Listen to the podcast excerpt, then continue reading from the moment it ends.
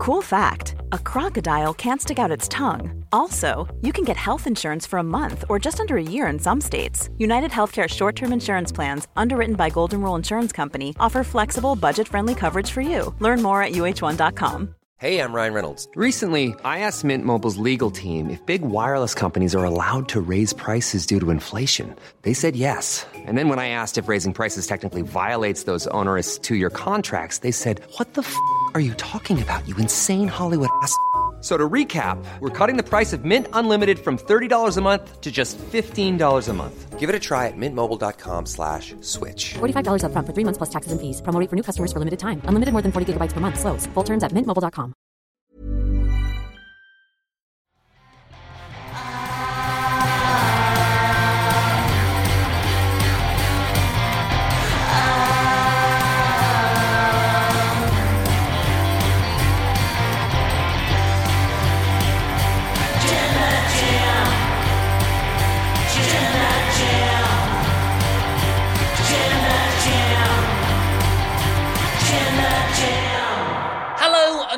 welcome to the Wrestle Talk podcast. I am Ollie Davis and I'm joined by Luke Owen, D A D. Hello, Swaff Nation, and a hello to you, Oliver Davis. How the devil are you?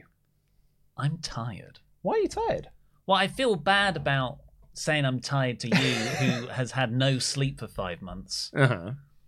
but I had a bad night's sleep last night. Oh no, how come? Hot gay sex. Honestly, What hot gay sex was keeping you up? in the flat above me. Oh yeah. Yeah. 4 a.m.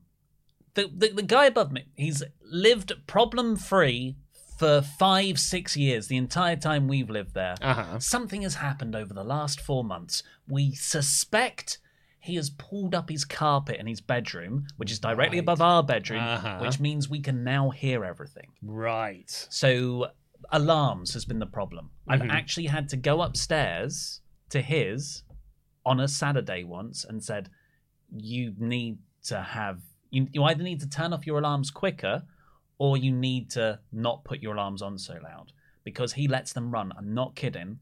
Forty-five minutes. What? He sleeps through them.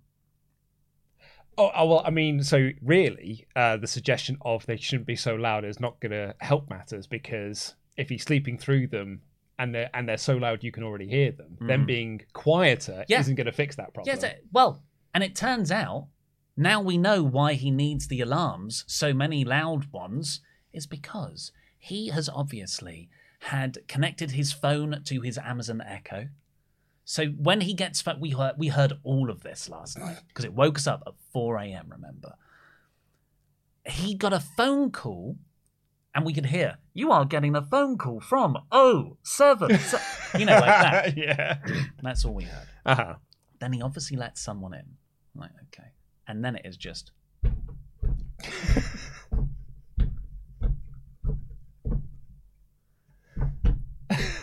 really weird cadence sometimes. yeah. and then, ever so often, uh,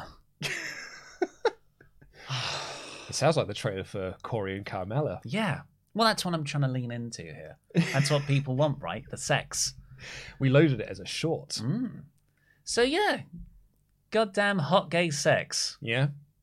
Four in the morning on a So Thursday. he, he got a 4 a.m. booty call. Essentially, that's what we reckon. Yeah. So yeah, I'm a, You're a bit I'm tired. a bit tired. But I, well, I mean, sorry if I can just stop you and I don't want to. I'm not saying I'm poking holes in your story. Yeah. Or saying that, you know, get over it, mate. Mm. But what time do you get to bed? Uh, about ten. So you got six hours of actual sleep. Yeah. Then you woke up at four for what seems like a very quick bone zone session. I would say from phone call, because we reckon the phone call. I'm outside, Well, so it was that's actually what- yeah. quite quick. Yeah. Um, So from phone call to yeah, what would you say it was? half an hour. So you got woken up for half an hour, and then you go back to sleep, and you usually get up at what 10? Six. 10 o'clock. You get up to, to watch Dynamite, and then Son of a bitch. fart through the news. I've got the news doesn't write itself, Luke. No, Pete writes it. Not my reviews.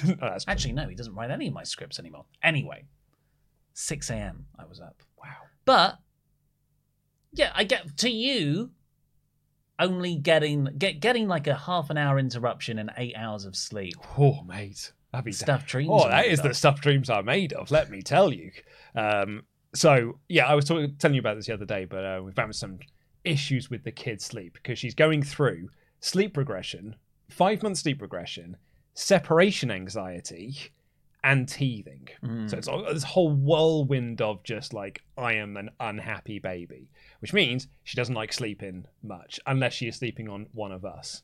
So uh, my wife has been sort of like understandably very stressed. She slept for like an hour in like she gets pretty much an hour, an hour and a half sleep a night, and has done since early February.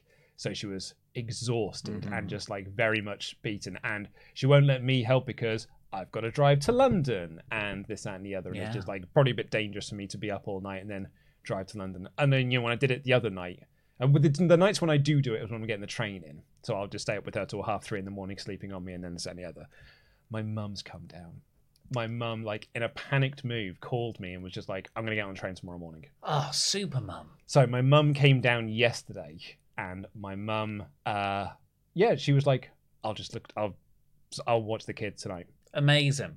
and you two just go and get some sleep." Oh, And we got into bed together. It's the first. oh, this time- was last night. This was last night. Oh, amazing. The first time we've gotten into bed together for two months ish. Oh. Nightmare.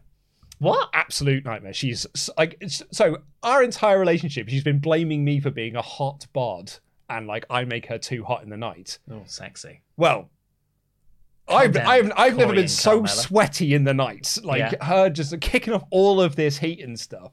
And we did, we actually in the end just kept each other up for the first few hours of us trying to Oh, go to no. bed. We were unused to each other. Like at one point, apparently, I woke up and freaked out there was someone else in the bed with me.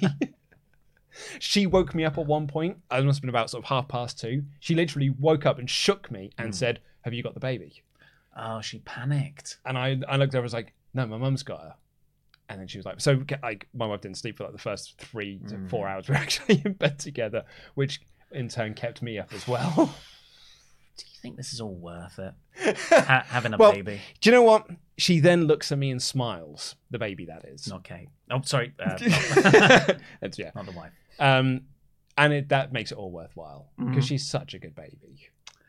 She So, a, she so took one fir- smile undoes all honest, the honest. I cannot tell you how much it undoes everything. Damn. And she'll do like a little laugh. I found a new thing that makes her laugh, Mhm. uh, which is singing "What's the Story, Morning Glory" by Oasis.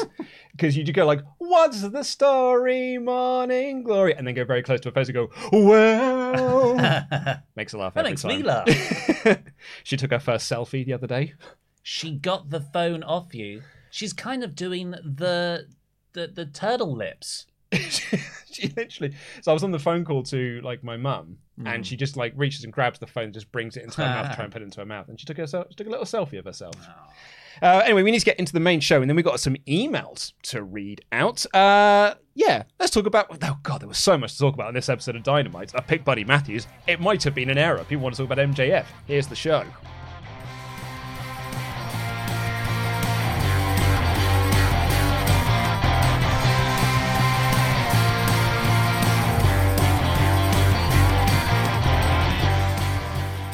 Hey, buddy.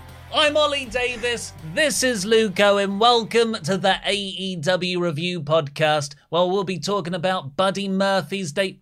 Buddy Matthews' Buddy debut. Matthews. Sorry, Buddy. He watches Wrestle Talk sometimes. He does. This is how he keeps up with his wrestling news. Yeah. It's not just him. It's Isaiah Swerve Scott, who's also apparently uh, AEW bound, and my new best friend Danhausen. What? When did what did Oh, what's not, happened? Do you not see this? Danhausen shared like recently. He just put up an interview, a clip that was like, "I want, I want to make Jeff Goldblum all elite." And the clip he shared was my interview I did with um, Jeff Goldblum for Thor Ragnarok. You know where he's talking about like the Breezango t-shirt I was wearing. That's the clip that he shared. That is deep in the archives. I know. I did that in what 2017? Yeah, a long time ago. In a galaxy far, far away. Why haven't you reached out to him to be on the show? Because Adam hates him. This again. Not these lies. They're, not lies because I, I was like overegging the pudding that Adam hates Danhausen and doesn't want to win Quizlemania, even though Adam has said he doesn't want to win Quizlemania. Uh, I overegged it. And then someone messaged in during the Royal Rumble saying, Adam, why do you hate Dan Danhausen so much? And I was like, cool. This will be where Adam comes on and sets the record straight. And Adam's like, look, this is why I don't like Dan Danhausen. I was like, whoa, whoa, whoa, whoa. But now I feel bad because he might be watching. Dan, well, no, but yeah, I like Dan Danhausen. Yeah. It's, just, it's not. But he might he might prefer Blompier. Well, now he won't. Yeah. AEW Dynamite was incredible last night. Wasn't it just? Uh, please hit the thumbs up button. Subscribe if you're not already, because I mean you're friends with another guy who's showing up tomorrow. QT Marshall will be on the show tomorrow. Darts player extraordinaire. 180 and leave a comment down below if you're watching on demand and if you're watching live wrestletalk.com forward slash support or read out all of your omega chats over five dollars before the end of the show but before we get into dynamite this show is brought to you by my favorite vpn wrestletalk's official vpn sponsor Surfshark VPN. Click the link in the video description down below and enter the promo code WT Podcast for 83% off and three months extra for free. Like a lot of our viewers are American, mm. which means you get the NAF version of the WWE network. You know, you're watching and you're like, oh, I can't search for things. Oh, I can't pause it properly. Oh, I can't rewind. I can't sync with the Wrestle Talks podcast excellent live stream reactions that they're doing. Well, if you get yourself Surfshark VPN, you can get the proper WWE network. the old wwe network The old WWE network. You can also get iPlayer over in the US, Channel 4's all four, and if you're in the UK, something like a HBO Max even. Mm-hmm. And you can also get past geo-blocks, government restrictions, stay safe on public Wi-Fi, and especially if you're doing some online banking. And we know you're going to love this, but on the small, teeny weeny percent chance that you don't, it's a 30-day money-back guarantee. You've got nothing to lose. Go over to the link in the video description below, uh, surfshark.deals forward slash WT podcast, That is correct. and check out the offer there.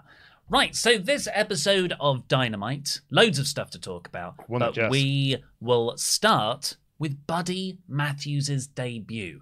This came in the Knights of the Black Throne, which I said House of Black, and then I accidentally wrote Kings of the Black Throne. It's Knights of the Black Throne. No, it's the Kings of the Black Throne, isn't it?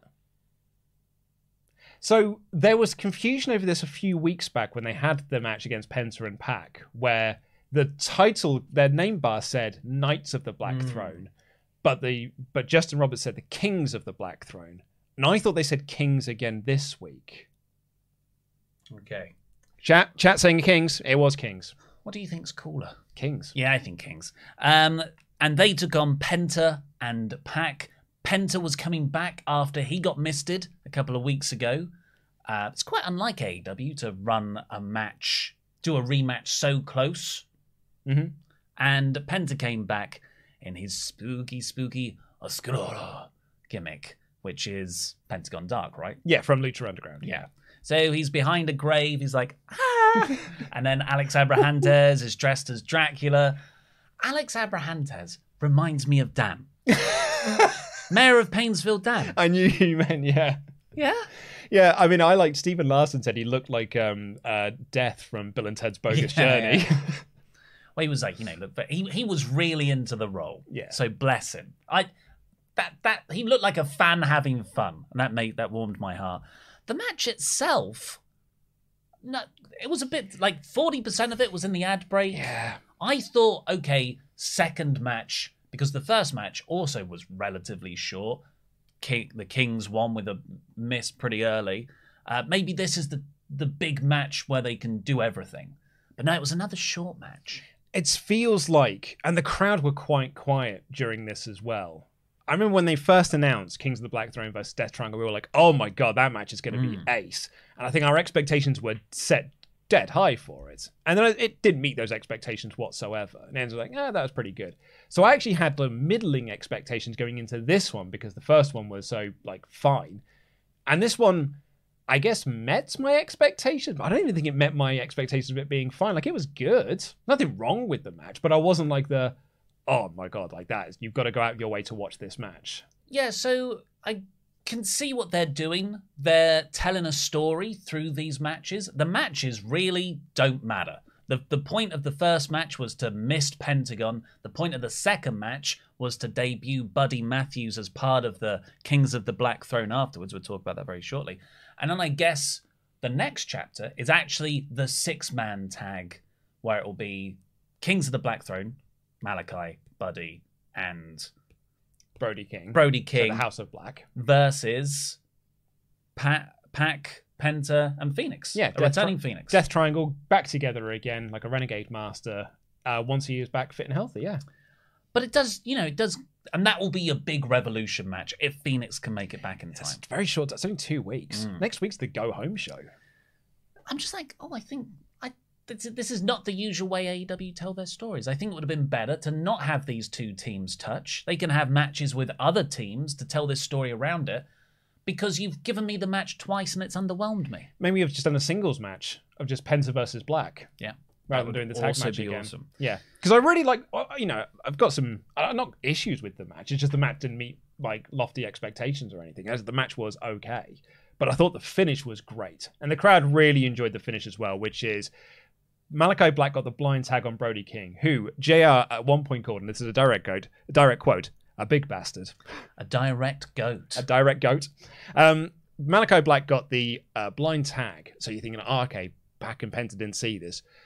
He spins round Penta when they go to do the fear factor, and he goes to mist him in the face. And Penta puts his hand over Malachi Black's mouth, who then starts to freak out because he swallows his own mist. And Penta then rolls him up to get the win. I thought it was a really, really cool finish. And then afterwards, that big bastard, Brody King, starts beating them down. Malachi goes to the outside, swigging some water and stuff to try and clear the mist, which I thought was a really nice Yeah, touch. nice touch. No, it was a really nice touch. He gets back into the ring with the shovel that Malachi Black Sorry, Pentagon. have brought Pentagon had brought down. Do apologize, and he was going to stab him in the throat. Lights go down, Sting. and they come back up, and it's Buddy Matthews standing in the ring, and the crowd had already worked out that he was going to be siding with Malachi Black and Brody King because that is what they teased last week. Yeah. Yeah. But the commentary team, I thought, did a really fun job of being like, oh my God, it's a ghost from Malachi Black's mm. past, a rival born new. He's in AEW. That's Buddy Matthews. Oh, Malachi Black looks like he's seen a ghost and all this sort of stuff. And Malachi Black, someone who usually has a very stoic facial expression. Yeah, he was on the floor cowering. Oh, no, Really good facials. Buddy Matthews. And then Buddy Matthews beats up Pac, and Malachi Black, in uh, I've written in my notes here, laughs his tits off. he's proper in the ring going like, Yeah, that's how Malachi Black celebrates, laughing. Uh, Brody King expresses joy by running up the ramp and just started lamping security guards. I It was even- amazing. I didn't even see the security guards run out. It's just like, where's Brody King going? It was like, oh, he's decking people. it was so rad. It was like so it was it was it looked really sloppy in the best possible way. Yeah. I thought it looked great. I thought they were just coming down for the next segment with Kingston and Jericho, and Brody King just starts wiping them out. Hmm. And then Buddy Matthews is beating up on Pac. Oh, he's beating up on Penta, and Malachi Black literally has to like pull him off to be like, "Whoa, whoa, whoa, slow down." And he gives him a chair, and he does a big face stomp thing onto Penta into the chair. Penta and Pac are like, "No," and they sort of like comfort each other while the they disappear when the lights go down. I felt like Penta did not sell this beat down. Didn't he just because? so the end spot of this is Buddy Matthews stomping his head into a chair. The last image is Pentagon Jr. like comforting Pac after Pac had got kicked by Buddy Matthews. Like hopping up as well, walking over. Are you okay, Pac? You're right there. Uh, yeah, I like it was so big. I was like, did I not see who took that move just I- now? And I went back and no, it was Penta. But Penta not selling something. what do you know? Surprise, surprise. Uh, what are you excited about Buddy joining the House of Black? Very much so. I mean, me and Pete talked about this last week because they had essentially teased last week. It's Buddy Matthews. Like, what are you waiting for? Uh, history, I think, was his words. And we were talking about. I was like, when they did the releases, the WWE releases, there were a few names that there were four names that I said are must signs for AEW.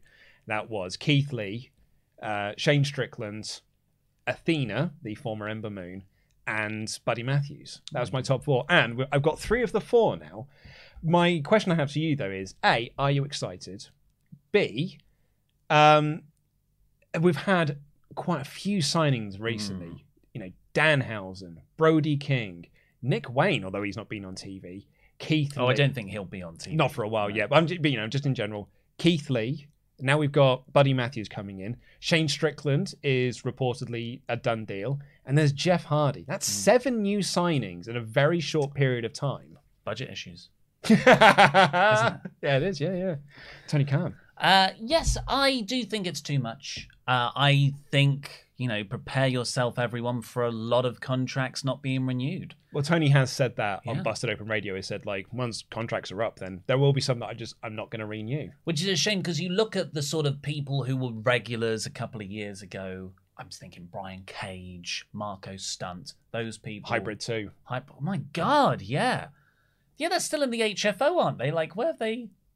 Have they all have they already been released? Oh my God. Because they would have signed probably three year deals.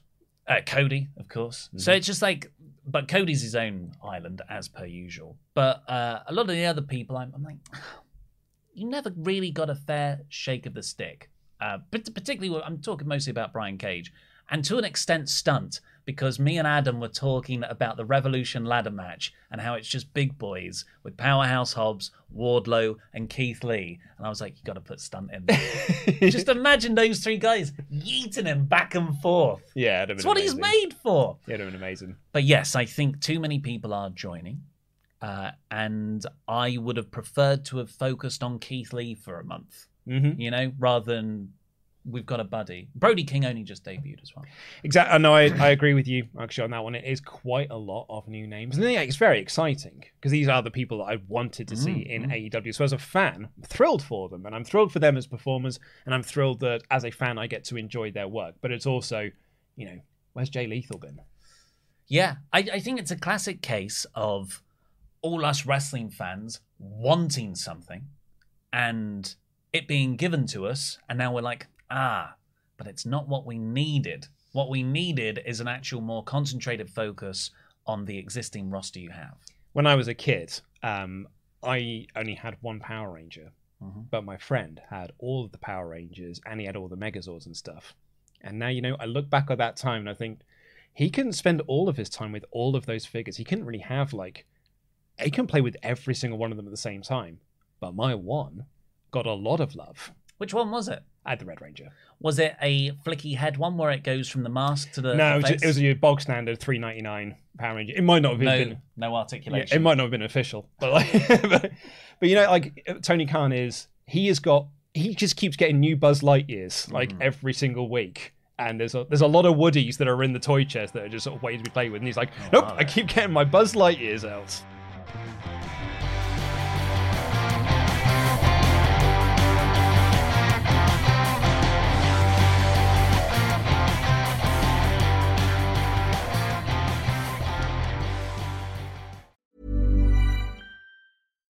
If you're looking for plump lips that last, you need to know about Juvederm lip fillers. With Juvederm Volbella XC and Juvederm Ultra XC, your lip look, whether it's subtle or bold, can last up to one full year with optimal treatment and no additional maintenance. Find a licensed specialist and see if it's right for you at juvederm.com today. That's J U V E D E R M.com. Add fullness to lips in adults over 21 with Juvederm Volbella XC or Juvederm Ultra XC. Do not use if you have severe allergies or a history of severe allergic reactions, or if you're allergic to lidocaine or the proteins used in Juvederm. Tell your doctor if you have a history of scarring or taking medicines that decrease the body's immune response or that can prolong bleeding. Common side effects include injection site redness, swelling, pain, tenderness, firmness, lumps, bumps, bruising, discoloration, or itching. As with all fillers, there's a rare risk of unintentional injection into a blood vessel, which can cause vision abnormalities, blindness, stroke, temporary scabs, or scarring. For full important safety information, visit juvederm.com. Hey, I'm Ryan Reynolds. At Mint Mobile, we like to do the opposite of what Big Wireless does. They charge you a lot, we charge you a little. So naturally, when they announced they'd be raising their prices due to inflation, we decided to deflate our prices due to not hating you. That's right. We're cutting the price of Mint Unlimited from $30 a month to just $15 a month. Give it a try at mintmobile.com slash switch. $45 upfront for three months plus taxes and fees. Promo rate for new customers for limited time. Unlimited more than 40 gigabytes per month. Slows. Full terms at mintmobile.com. Even when we're on a budget, we still deserve nice things. Quince is a place to scoop up stunning high end goods for 50 to 80% less than similar brands. They have buttery soft cashmere sweaters starting at $50, luxurious Italian leather bags, and so much more. Plus, Quince only works with factories that use safe, ethical, and responsible manufacturing. Get the high-end goods you'll love without the high price tag with Quince. Go to quince.com/style for free shipping and 365-day returns. Mom deserves the best, and there's no better place to shop for Mother's Day than Whole Foods Market. They're your destination for unbeatable savings, from premium gifts to show-stopping flowers and irresistible desserts. Start by saving 33% with Prime on all body care and candles. Then get a 15-stem bunch of tulips for just $9.99 each with Prime. Round out Mom's menu with festive rosé, irresistible berry chantilly cake, and more special treats. Come celebrate Mother's Day at Whole Foods Market.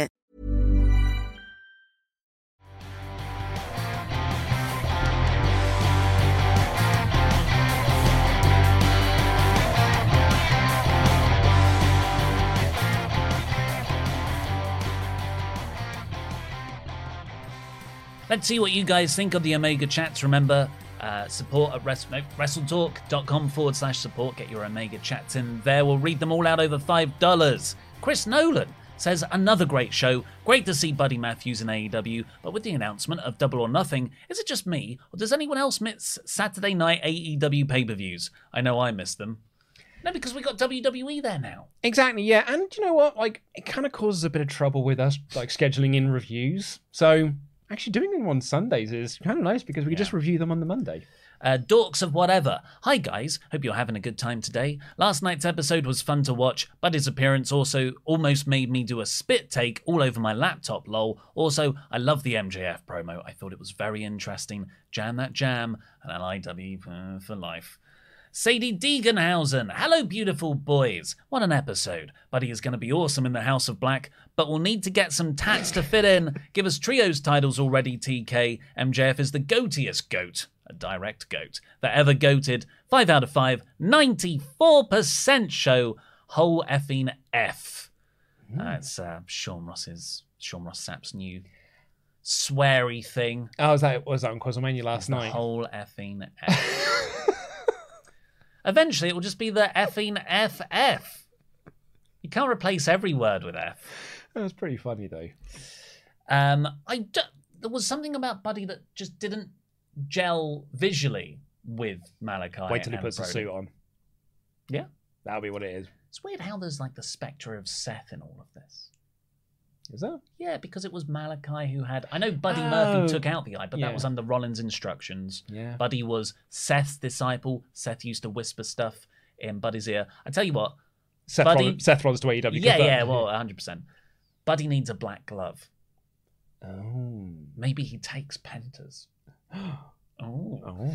The bad one, Jam Beard. They are the kings of the Black Throne, honoring the House of Black. Can't wait until Phoenix gets healed up and we can get a trios match of these six guys. That's the other thing I would say as well. I would keep this off Revolution because you've already got a trios match for Revolution between the Hardy, the Andrade Hardy family stairwell, and um, the lads, Sting Darby and Sammy. Yeah, Tem Ruzza. As an Australian, sorry, Ollie, it's all right. I am so proud of Buddy. A great rep for us, looking insanely good. Can't wait for the dream matches. I need Tony Khan to deliver on Revolution and the big thing. Oh, yeah, the. Well, I think it could just be an, an announcement of another show. Need Mania to be great after the past 24 hours. Hashtag I stand with Ukraine.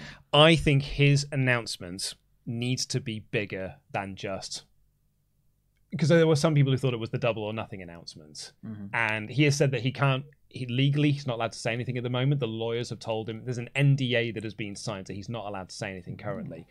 It was meant to be announced yesterday, and I'm guessing he was then spending the day being like, "But I want to say something," and the lawyers were like, "Nah, uh, uh, you can't say the magic word." He, he can't help himself. He's probably thinking, like, Hall of Fame worthy. It's the biggest change of landscape. Ah. Forbidden. To- Dream signings. Ah. Oh, I didn't even mean to say Forbidden Door. I've got to get bring Jay White in. um, I mean, for me, I'm hoping it's the AEW New Japan show In the UK. in the UK. Yeah. My point I was going to make was though, this needs to really pay off and be a big announcement because otherwise he is just Dixie Cartering it at the mm-hmm. moment, where it's just every week, hey guys, tune into Dynamite because I've got a major announcement. The major announcement is we're doing an extra hour of TV next week. No, it's uh, it was always I can't remember his name. Jaxson Ryker. Gunners, Gunner has signed a new Gunner has signed a new multi-year deal. I'm like, he signed a new multi-year deal four months ago, Dixie. Stop getting me with these. Yeah. Um, of course, this episode is brought to you by Surfshark VPN. I've stolen your gimmick. That's okay, my friend. Click the link in the video description down below, or the one that's being shared by our wonderful moderating team, and get yourself 83, that's 8, 3% off and three months extra for free using our promo code WT Podcast. It is the Wrestle Talk VPN of choice. Uh, yeah, and it, every install, even every click helps support us. So if you haven't got a VPN, you really do need one. The great thing about Surfshark is I've got it on my phone. Well, I've got it on everything, but I've got it on my phone. And I don't want it on when I'm in the house, say. But as soon as I leave my house and it leaves my trusted work or home Wi Fi, boom, it knows. It turns itself on. And it turns itself off at home if I had it on when I access certain apps that I put on a whitelist. There you go. So like um like a banking app, Hmm. which doesn't work with any VPNs usually. Boom, it and. Twitter, because you're on there all the time. I'm gonna delete Twitter off my phone. Honestly, it's disgusting. It's a time sink. It's a waste of time. It is, it is a terrible place.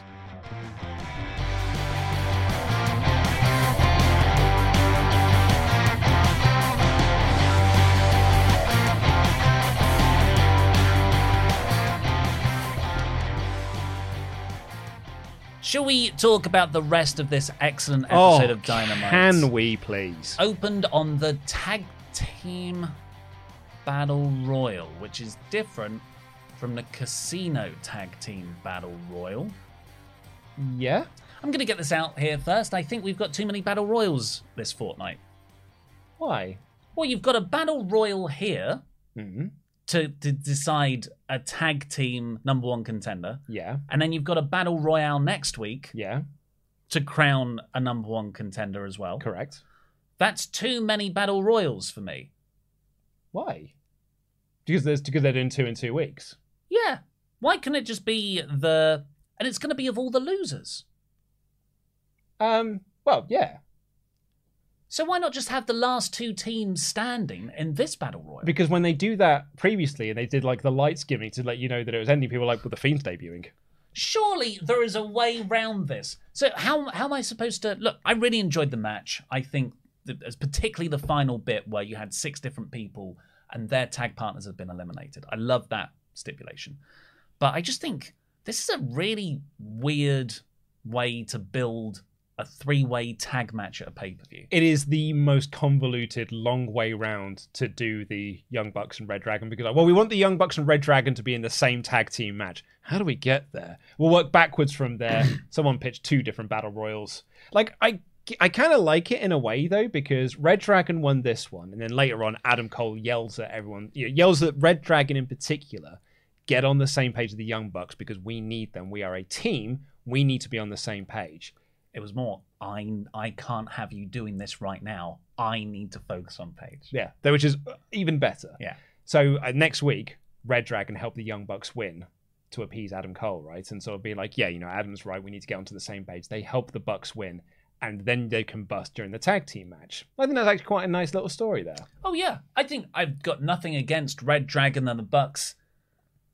Well, actually, no, I also do, because I feel like the tag team champions have not been focused on. The, I think that's unfair. They have been defending their titles basically every week since they won them. against the Gunn Club. against the top five ranked tag Oh, teams. it doesn't feel like that. There's no like meaty story there. no, there's no meaty story, but I, I think to say they have not been featured on TV is unfair. Ah, I think there's a difference between being featured on TV and feeling like You're the tag team the proper tag team champion. which hasn't really happened since the Young Bucks had the belts. it to be honest, it's only ever the Young Bucks that get focused on. They they they're the only team that feels like the tag team champions when they have the belts. this is going to be one of the points I was going to bring up later. Is um, I feel bad for someone like a Ruby Soho.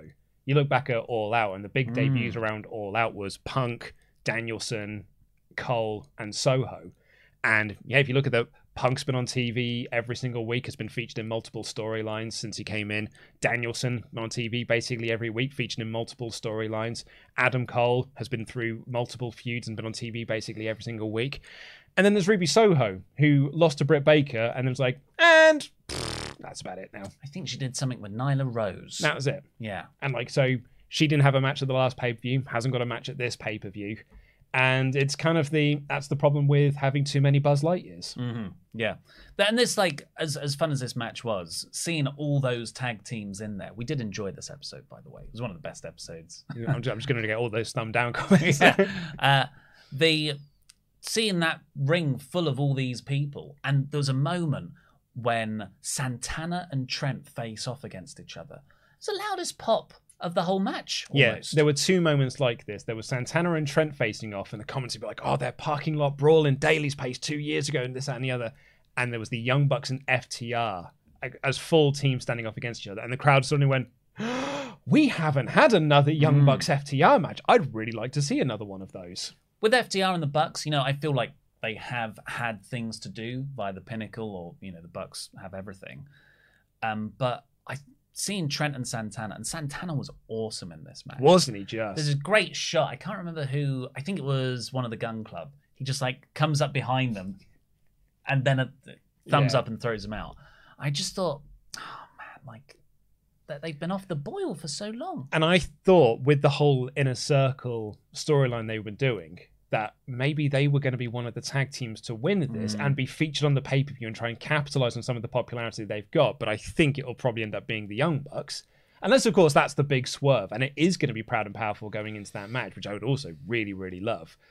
My worry there is if it isn't Santana and Ortiz, that means they would just again use as pawns to put over Chris Jericho's feud with Eddie Kingston for the pay per view. Yeah, and if it is Santana and Ortiz going in there, where's the story? The- Like one week out, you make that match, and all three teams have been pretty separate. I guess Red Dragon and uh, Jurassic Express had some stuff late last year with the best friends. Yeah. I suppose the storyline is um, the Young Bucks and basic up against Yeah. Red Dragon. It'll be. I just feel like the tag division is has all the potential in the world, and it is not realizing it.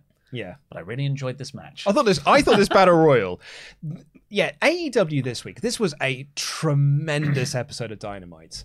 And one of the things I absolutely love about Dynamite mm. and what I really really appreciate is Tony Khan as a booker and as a promoter is he paces out his shows. Oh. When he paces out his shows well, it is spot on.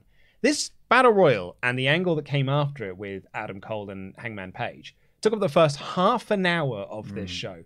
We then had uh, two really long interview segments the Kingston and uh, Jericho one, the MJF promo, two really long promo segments, and matches in between that. And when it got to Danielson and Garcia, I was like, man, we have not got a lot of time left for this show. And I paused it to go and get myself a drink. There was still half an hour left of the show. It's really interesting you bring this up. I saw a comment on Reddit sort of thoughts on it, and they summarized it perfectly. This felt way longer than two hours in a good way. Yeah. How many times do we say that about Raw? Like, oh my God, this was a long three hours. But this is like, it was so much stuff that happened in it. Yeah. I, I And I think that is a recent development because we would say, oh, first hour is usually good, but then it is pretty scattergun hard in the second hour. At least for like three quarters of it, and then there's a Uh-huh. really good main event. But this, this, the the last month or month and a half, yeah, he's excelled in it. Yeah, but this was a really, really good tag team match. Like you said as well, one of my favorite things about this is, unlike another company's tag team mm-hmm. battle royals, you're not elim- your tag team isn't eliminated if one of you goes out. So you're all still in the match, even if your partner goes out. And it came down to like six guys with, excuse me, none of their parts came out. I was trying to hold that in. None of their partners around them. So it was um, Matt Jackson, Kyle O'Reilly, Dax Harwood, and John Silver, and it was Santana and uh, Santana and Trent Beretta, and they sort of like cancelled each other out. So even that was your final four, and the crowd was super into John Silver winning this. Um, he didn't, um, but I loved Dax Harwood in these final moments. Oh, yeah. When he was hammering Kyle O'Reilly on the ring apron, like proper battering him with forearms and these worked punches, and Kyle's amazing it and everything. And then Bobby Fish just appears from nowhere and just like whoop, sweeps the leg and eliminates Dax Harwood. I cannot wait for FTR versus Red Dragon. It's not a match I had really thought about, but when it was happening on the apron, I was like, oh my god, yes. Uh, also, shout out to the support Wrestle Talk t shirt wearer in the crowd. We saw you. Thank you. Um, but yeah, so the it's John Silver, Carl O'Reilly, and Matt Jackson. Carl O'Reilly, fake, Kyle O'Reilly fakes a shoulder injury, says, Oh, I can't throw Silver out. Can you do it to Matt? Matt throws John Silver out. Kyle jumps him from behind, throws him out. Red Dragon win. S- Kyle O'Reilly is so good at selling. Mm. I thought he had hurt his shoulder, and I, there's a part of my brain was like, "Oh my god, I hope Carl's not hurt because Yeah, he's yeah. got he's going to have a big match at Revolution." Like they just, he's only just come back. I really hope he isn't injured. He was so like really grabbing at his arm, and it was this wonderful work thing, and then it was just like, "Nope, whoops," and just took Matt out. It was so great, and then the Young Bucks get back in, and they're arguing with Red Dragon, who's just like, "What? I don't know," and then. Oli Davis, I don't know how you cannot be into Hangman Page as the AEW World Champion. I am. I am. I am into Hangman Page. because Page's music hit, and I went, and I got a proper excited that Page was coming out for this segment, and he came out and he started battering into Red Dragon, and the and I was like, and the Young Bucks are there, and the Young That Bucks just sort great. of sort of stand there and watch it, and then he stands up, Page that is, stands up and looks at them, and the Bucks just go, they're all yours, and they step out of the ring. What a beautiful mirroring of that Omega Hangman match where the Bucks did exactly the same thing. oh my god, it was so so good. And then he Cole runs down and is going to try and super kick him. Saw it coming. They brawl. Sets up to do the buckshot, but Red Dragon pull Cole out of the ring. And Hangman Page has got this chair, and he sits down. He's like, "It's time for story time with hmm. Adam Adam Page, Page. baby." and he says this line, and it cuts to Adam Cole, Bobby Fish, and Kyle O'Reilly. And Adam Cole goes, "Son of a bitch." Uh, what was uh, Bo- Bobby Fish had a really good off mic line as well, where he said he's going to bury you. He's like, "You a cowboy or a dead man? Make up your mind." He's basically just off my going like, "It's a terrible story, Page." yeah. While Kyle O'Reilly is in the middle of them, like, still selling this buckshot. He took that buckshot so beautifully as well. This was the whole thing, and he cuts this promo, a wicked promo about how, you know, Adam Cole has been a champion wherever he's gone, and he saw his world crumbling around him. So, like a coward, he ran back to his friends, and now he's coming after the richest prize in this game. But what he doesn't realize is he's actually close to a six foot burial site, six foot hole in the ground, and he's going to be put into there by the sound of a buckshot. Boom. It was so, so good. Nice visual, like a sort of a storytelling uh, visual of a promo. Very good. Uh, and yes, I guess this pushes us in the way of thinking it's going to be Hangman and the Bucks against Red Dragon and Cole at one point. Yeah, I think so. That would be the main event of a big dynamite. Uh, right. After that, we had a quick Bryan Danielson promo with uh, Tony Schiavone about Daniel Garcia in the main event. He said 2.0 are bad mentors. At Garcia's age, I was being mentored by William Regal. hmm What he was basically doing is he'd watched uh, Parts of Unknown and saw your fantasy booking video of his debut and was like, huh, it's not a bad idea, actually. It was my Kurt Angle booking, wasn't it? Then you had Danielson's dojo taking on Daniel Garcia. I think that was all Kurt Angle. Didn't we do the Kurt Angle one together? Because my Kurt Angle one was basically my leftover Brock Lesnar idea. My Kurt Angle one was putting over. I'm pretty sure it was putting over Garcia in the end. Yeah. What was your Yeah. Danielson one then? Did I do a Danielson one? Yeah, that was the first one you did against um, Alex Queen of the Ring. Oh my god. Spotify's what did I own do? Alex Queen of the Ring. What did I do? I can't remember. Uh, but it's all by the by because the next segment, oh my God. I mean, to me, this is the biggest thing on the episode. This is one of the best promos I've ever seen. I respect AEW and CM Punk and MJF so much because they have taken a story that kind of writes itself and they've made it a million times better.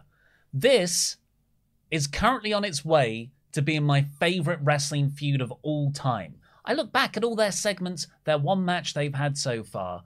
It's perfection. And it's better than perfection. It's better than I thought it could ever be. I saw a comment on a video that we did. I can't remember what video it was now that said this Punk MJF feud has been really bad. It's just a carbon copy of the MJF feud because it was Punk going through all of the members of um uh thingy. What's this group called? Pinnacle. And I thought that's that was a really unfair way to to look at it. And one of the things I actually love about this feud is that it has had so many twists and turns, and twists and turns that I didn't ever see coming. No one could have seen this promo coming. This is MJF talking about how the fact that you know everyone thinks I was born with a silver spoon in my mouth, but I was bullied at school because of his Jewish heritage and Learning difficulties. learning difficulties. He's got ADHD, and he had a high school football team. Like he finally got into the football team. He thought he was going to have friends there, and they bullied him. They were throwing quarters at him. Um, someone's coming into the room. The shot's off center and it's driving me insane. All right, so I'm gonna I'm gonna sort it out. As your as your jam. You, that you're, jam you're, thing. ma- you're making it worse, Pete. I'm definitely not. It definitely needs to be central. You've just moved it back to where it was. That is even not even close to being true. That's, that's exactly what it was, Pete. It's definitely not. That's that's now central. You can tell by the two corners. It just needs to be central because it's driving me nuts, and it's driving everyone else nuts in the office as well. And as your jam that champion, There's a comment there that says, true jam that champion. you, "So you've just made it worse," says Daniel. That's just not true. It's not in the background. But I'm off shot now. Pete, you've absolutely ruined that, mate. Pete, how have you even done definitely. that? How can we both be off shot? I've no idea what you were thinking. I'm the true jam that champion. Leave me alone. I got bullied into coming here. Wasn't even going to change it. Then everyone bullied me in the office to go do it. Who bullied you, Pete? Everyone. Can't just say everyone. Was it Terry? Maybe Terry. I'll have words. Well, we were talking about anti Semitic abuse. and So real good time to interrupt. yeah, Oh, as a- now, now your laptop's sort of in the corner. Can you move that? That's better. Thank you. yeah. Um, so anyway, M- this is I'm I'm annoyed that Pete came in during this You, you segment. were talking about the football team. He's on the football yeah, team. exactly. Yeah, and he picked up on Punk's line from last week, where Punk said, "You meeting me was the greatest day of your life, but for me it was just Friday." And you know, it was a reference to the, the Street Fighter reference, which I thought was wonderful anyway, because I popped for it massively. But MJF just picked up on that line, which was like, yeah, to you it was just Friday, but for me it was a really important day because that was the day that he got those quarters thrown in him by the high school bullies. He was like, but at least I get to meet my hero CM Punk tonight. And he met CM Punk and it was amazing. And he made him want to be a professional wrestler. And he dreamed of those things. And then not one month later did Punk quit wrestling. When I needed you most. And I needed you most. You quit. You left. You left me. You left all of us. And I love that they're tapping into this idea that the voice of the voiceless took that voice away and just left us on our own. And it reminded me when I did my CM Punk is CM Punk actually good video. I brought this up as like my opening thing was like to he was a hero to so many of us. And then for a long period of time, he has become the guy that abandoned us and went off for a joke UFC run where he got completely chumpetized. And we all sort of like fell off the CM Punk bandwagon a little bit. Like, you know, th- people made the point. He could have gone anywhere else. He could have gone to New Japan. He could have gone to Ring of Honor. He could have literally, but he literally abandoned wrestling and abandoned that fan base that he said, I'm here for you. And I love that MJF has tapped into that. And then he's like, no, you know, I saw that uh, photo on Instagram. Have you seen the comment? Yeah. So the Instagram account that he was talking about, uh, Wrestling Classic, found the comment that MJF left on like this is a, so this is a completely true story. It's a shoot. This is a shoot, brother. This is the comment that MJF me- uh, left at the time. Uh, I don't know if you're even going to see this or read this, but I effing love the SU post. I was in college with a football scholarship, but I didn't want to be there my whole life. I wanted to have one. I wanted to be one thing: a pro wrestler. I was up there in my college depressed, knowing I didn't want to be there, and I just wanted to be home, starting my dream. But I was afraid that uh, uh, I was afraid. One day I went on my Instagram and as I was scrolling down, looking at your pics, it helped me realize that this is what I love. So I left college and I enrolled in wrestling school near my home. I'm going to start a journey uh, on Tuesday, and I hope someday I will make dreams come true. And you will post a pic of me as a WWE superstar. Just wanted to say thank you for helping me wake up. So he mentioned that, uh, and he said, "So I decided to become the best wrestler in the world, not because of CM Punk, but in spite of him."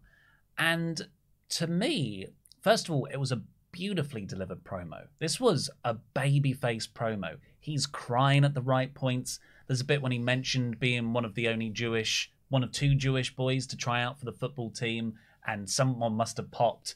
And MJF off the cuff went, "We got a couple of Jews in the house," like that. It was really like affable stuff.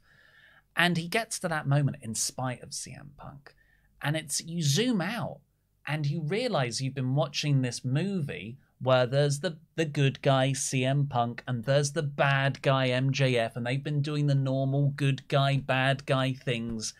And then in that moment you realize wait a second this is MJF's origin story. CM Punk created the supervillain of MJF it's the Incredibles and CM Punk comes out not to do a shoot response of his own. He looks genuinely concerned, gets in the ring, and asks MJF, Is that true? All off mic. And MJF, I didn't see it, but apparently goes, It's true, crying, and walks out.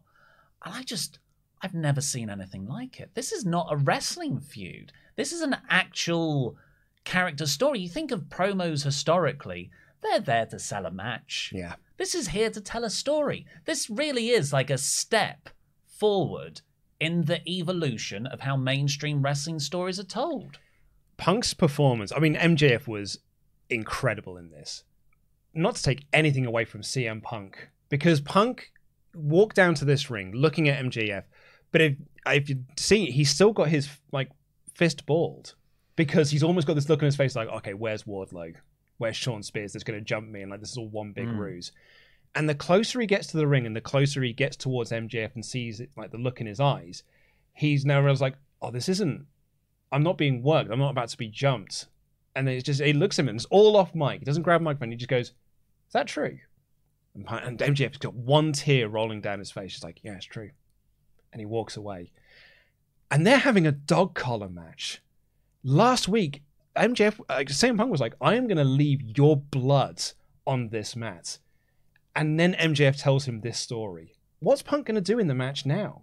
Is he still going to be that angry CM Punk that's like, I'm going to paint the ring with your blood? Or is he going to be like, I let you down? I I cannot wait to see what they do with this next week. It really changes the dynamic. I, you know, went into this final match being like, yeah, Yeah, revenge, exactly. Punk. Oh my and God. now, now I'm like, oh, you're making me feel too many complicated sides. Even Tony Schiavone said, I, I feel bad for him. Tony Schiavone feels bad for MJF. And this was like one of the most powerful things that AEW Dynamite has ever done, what wrestling might have ever done. And it was at that point I spotted the guy wearing the Support Wrestle Talk t shirt, and I was like, oh, yeah, look at that guy. MJF knows he's I know he's my friend Ollie. He's like he's his hairline. So yeah, it just I guess the way I would see this going next, although what's the point of even predicting anymore? Should we just sit back and, know, and enjoy yeah. the ride? It's it's kind of those like those scenes in you know those great scenes. The scenes i prefer i do not i'm not a fan of 40 minute action sequences. I want there to be some emotional conflict and dialogue between the two guys at the big end of battle. I don't know why black panther's the only one coming into my head.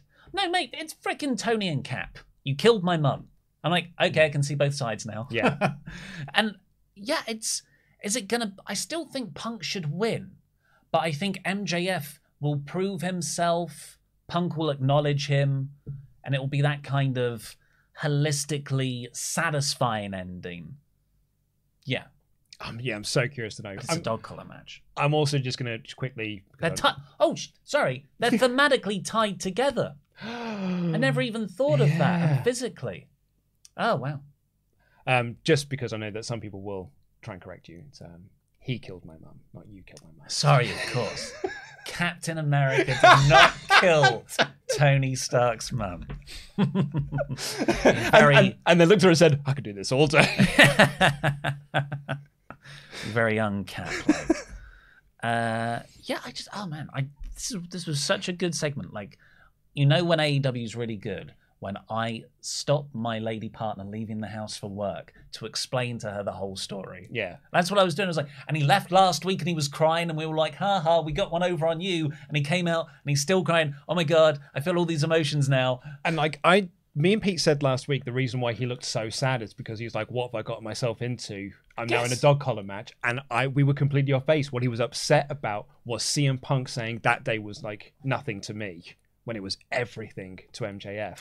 It's it's like it's it's like a point in a film when you're like, oh, I want to reread this or rewatch this to see all the bits that I missed because this has got to have been the plan from the get go. This is like you know you start the great stories start with the finish in mind, so they must have been sowing seeds from this from the start. I mean, we've seen that picture before. The picture's been brought up from almost the outset. Yeah. Uh, I. One, the last question, because we do need to move on because Mm. we have we've gone massively over time with this episode already. Um, there's someone in the chat there just said, "Do you not think this is just MJF working Punk? Like next week, does he really like to reveal it was all one big ruse? Well, I hope not. I hope not as well. But that's how I felt for the first half of this promo. Yeah, I was right. like, when are you going to turn on me? Yeah. When are you going to when are you going to say, but actually you're all mid? But it never came. Sorry, just one last thing. Uh, the dog collar match, MJF said he's not going to quit because that'll make me know better than you. Oh, And I, you know, he was like, I mean, yeah, I'm not going to leave this business like CM Punk did because I'm not a gutless coward. He had the crowd in the palm of his hand for this. all time great segment. I mean, if if this uh, Revolution match is is is good, it's my favorite feud of all time. Probably, you know, like Ciampa and Gargano is probably my most recent uh, long feud that I've really really loved. Uh, but this this surpasses it because it hopefully will have an actual finish. What about that uh, one week where Deborah was the manager of The Rock? Yeah, you know, like why is why is it there? Uh, Garcia and 2.0 cut uh, promo on Danielson. My God, 2.0 are charismatic. Aren't they? they just shout. It's like how Katy Perry sings. Ah, well, no, not all of them. Jeff Parker just does his regular promo, and then it comes to Matt He's like, Max Lee! we had the House of Black, Penta and Pac promo we've already covered. Uh, Baker, Britt Baker and Thunder Rosa had a video promo. We got Chris Jericho, Eddie Kingston face to face, and this was another outstanding in ring promo segment. Eddie Kingston is the man. He is just, like, you just had that MJF promo with that incredible mic work. And then any case, I was like, well, if there's one person who's going to be able to follow that up, it's probably my boy Kingston. I felt like, you know, this was more Jericho's promo because Jericho got the bulk of the words in. Kingston is so great. What what annoys me sometimes is promos where it's my turn, your turn, your Kingston will just like snipe at you as you're trying to talk. Yeah, There's a bit when Jericho said, "I thought you could be a great babyface." What's a babyface? Kingston just says, "What's a babyface?" off mic. Oh, brilliant.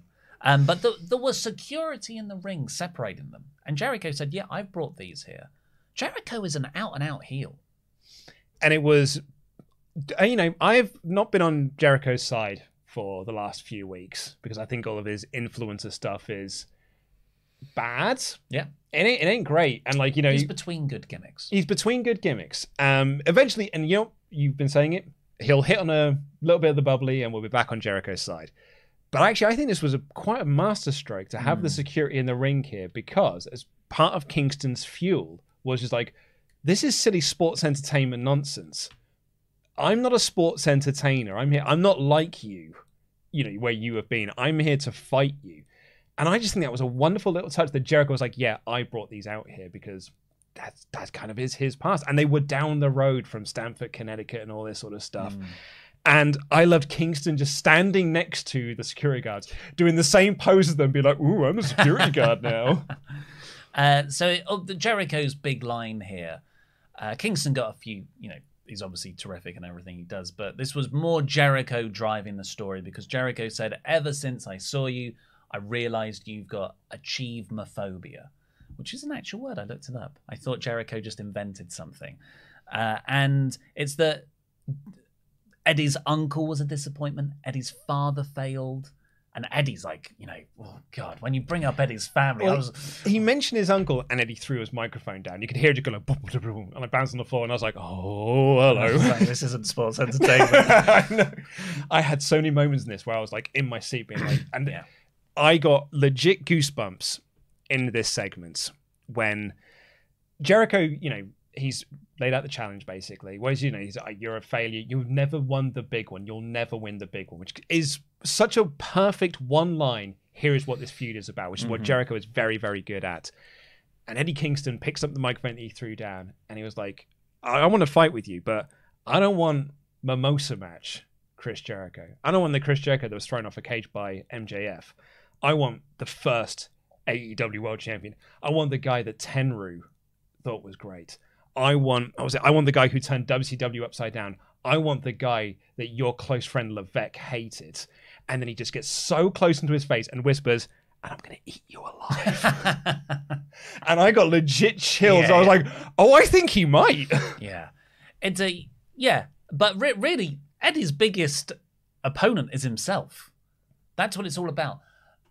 I mean, like you look back on Eddie's most recent feuds: Punk, Danielson, Miro. He he always loses, Never wins the big one. and that is you know that ties in, and it's such a big part of his character. And me as an Eddie fan, I want him to start winning. I want him to win all these matches. But if he does start winning, because I, I expect him, I expect Jericho to put him over. That's the way this story is built and should go. What I can't imagine a world where Eddie starts winning. How, what does that take away from him? Well, that was going to be my question. Is like when Jericho set the lineup of like you never win the big one. I was like, okay, well that's probably Eddie's going to win at Revolution then, and you know, it's. And I loved the fact that Jericho was like, when you win, it will have been I that gave that hmm. to you, and I will come down and you can thank me for it, and this and the other. But then I was like, but what if Eddie loses again? Like, yeah, you're right. Like, what happens if Eddie starts winning matches? But what if Eddie loses here as well? Like, what does that do for Eddie Kingston? Why don't Char- like character wise, I mean. characterize uh y- i think he's lost enough i don't know where else you can go push wise it's not right because he needs a win and santana and ortiz wise i think eddie needs the win for them to side with him and then that, that you know maybe that's the next thing you've got a trios thing there Yeah. and eddie can carry on that way but it sold me on the match and Mhm. then some The other uh, last point to make on this as well is that Jericho talked about Eddie's first match in AEW was against what's his name? mm. who You know, what's his name? warhorse Uh, no, it was one. It was the other one. okay Yeah. Uh, Andrade and Hardy Family Office are in a stairwell. Why don't they have an office? Because they're crap. Like that's that's their gimmick. Is they're crap. And they set up a tornadoes trio, tornado trios match with uh, who The was it? lads. Private Party and Andrade. No, no, it's Matt Hardy, Isiah Kassidy, and Andrade versus the lads of Sting, Darby Allin, and Sammy.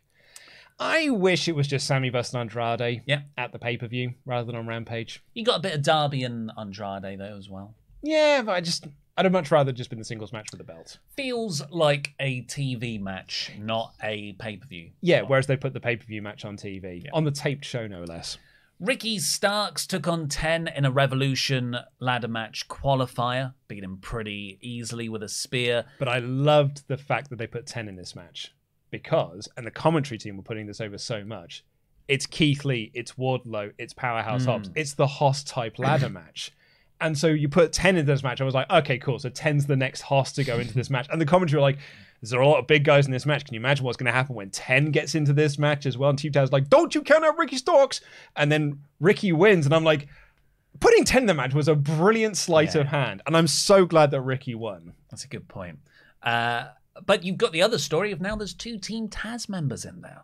Mm-hmm. Currently, Team Taz have two, and it's Wardlow and Keith Lee. They also crashed a Keith Lee interview later. Ricky Starks did an excellent impression of Keith Lee, and they teased a Keith Lee powerhouse Hobbs stare down. Uh, backstage, Bucks and Red Dragon are arguing. We've spoken about this already. Bucks say they're going to win next week to kick Red Dragon's ass at Revolution, and Cole told them all to get along. Uh, Jade Cargill took on the Bunny for the TBS title. Good match Good match. Overbooked, but like not actually not overbooked, adequately booked. Yeah, I would say so. A lot of booking. I quite enjoyed actually the, the post match of this. Um, there was a massive botch in this match though. Um, luckily, it was during the ad break, but Twitter does exist, and so this will be on Botchamania, and it'll be that, and it kind of will give fuel to the Jade is not ready for this uh, level of things yet. During the ad break, um, the bunny did her sliding elbow into the corner and then pinned her, and Aubrey had to stop her count because Jade wasn't kicking out. Oh, no. I think what happened is Jade misheard the, the timing of the hmm. count. So Aubrey goes one, two, and then it stops, and then and I think that that hurt the crowd because the crowd the crowd booed and were like, "Yeah, Yeah. you you effed up there." Like as I said, like thankfully it was during the ad break, so not many people got to saw it. But second it went onto Twitter, that was just like a lot of people sharing that clip around, which is which really sucks. The thing with Jade though is, yeah, she's green. She's had like thirty matches. Well, I mean, what she's, she's twenty eight and no, she's twenty eight and oh, twenty yeah. matches. Um, she's green. She's inexperienced. She makes a lot of mistakes. But you've got those, and then you've got undeniable star power. Yeah. And like, it's massively outweighing, and it's just not my opinion. That is a literal metric in the ratings. She pops ratings in her quarter hours. That's why she's now on TNT on. TBS think- again. Do you think Chyna could wrestle? No, she was awful. she was a terrible wrestler. Nice but hand, she had a nice handspring back elbow. Yeah, she had a presence, and people now look back on Chyna and go like, "Oh, one of the best, you know, women's stars, not women's wrestlers, women's stars." I think that's where Jade falls. I'm I'm fully on the Jade bandwa- bandwagon. and she picks up the mic while she uh, Tony's trying to interview her afterwards, and she's like, she says, "Who's next?" And the crowd sort of booed that a little bit because they, she's they're already giving her the Goldberg. Here are how many matches you've won, and Tay Conti comes out, and Tay Conti says, "Like, I'm gonna kick your ass, bitch." She runs down to the ring. Her and Allie, Allie, sorry, her and the bunny brawl a little bit, and she hits um the Tay KO on her. And then Jade Cargill knocks her head off with her pump kick, which is probably the best. It's the best pump kick since probably Bull Buchanan. No, Tay Conti's got a really good pump kick. It's not as good as Jade's though. Crikey. Uh, and then they faced off, and you know, Tay, Tay's a lot shorter than Jade, and Jade just kissed her on the forehead. awesome. Uh, then we got that Keith Lee interview, Double or Nothing advert for t- 29th of May, all the shows there. Then the main event was a. Sorry, I, I know we're we're uh, nearly running over on time.